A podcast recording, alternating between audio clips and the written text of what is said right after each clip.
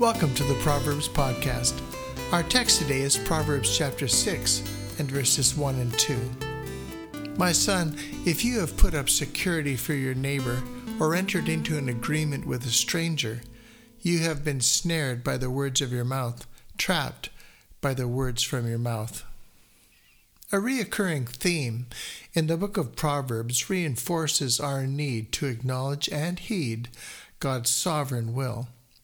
The concerns raised in our text should not lessen our influence of support for others, but direct individuals in ways that would develop their faith and trust in God in a manner that would not usurp or undermine godly privilege. Truly, there is a way that seems right to a person, but its end is the way to death. Proverbs 14:12. The Lord desires to channel his blessing through us to others but his purposes are much broader than creature comfort. In his quest to subdue and dethrone our carnal hearts, and to replace them with thoughts, inclinations, and actions that reflect his perfect, sovereign will, he would have us realize that our individual security is to be found in him and him alone. In Ephesians 6:12, we are reminded of the spiritual battle that we face. We do not wrestle against flesh and blood, but against principalities, against powers, against the rulers of the darkness of this age, against spiritual hosts of wickedness in the heavenly places. The spiritual realities of sin make it impossible for us to assume responsibility for others when there are so many factors in this life that we cannot fully understand or control, especially when the outcomes of our actions bear eternal significance.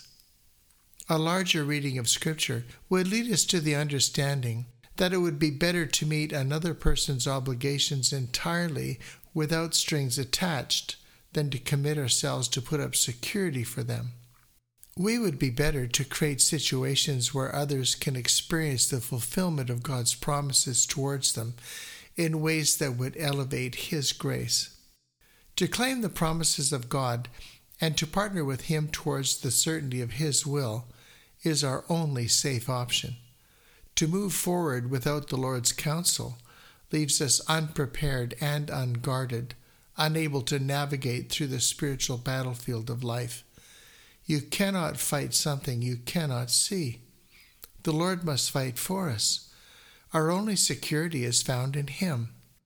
Let's not get in His way, but rather let's be sure to join Him in His work to restore and to regenerate others lest we become entangled and involved in situations from which it is difficult or impossible to escape. The crucifixion of self in favor of humble submission to God is a prerequisite to an experiential knowledge of peace, purpose, and passion that characterizes true conversion. It is important for our best intentions to not impede His providential leading in the lives of others. Our support must direct all glory to Him who is our life. In our witness, others must see Jesus in us and through us. By beholding Jesus, we receive a living, expanding principle in the heart, and the Holy Spirit carries on the work, and the believer advances from grace to grace, from strength to strength, from character to character. He conforms to the image of Christ until in spiritual growth he attains into the measure of the full stature of Christ Jesus. Thus, Christ makes an end of the curse of sin and sets the believing soul free from its action and effect. First selected messages, page 394 and 395. Proverbs is offering us security that is rooted in the certainty of God's love and blessing. May the Lord our God be with us as he was with our fathers, and may he not leave us nor forsake us. 1 Kings chapter 8 and verse 57. Have a great day. I'm Pastor Ron Nelson.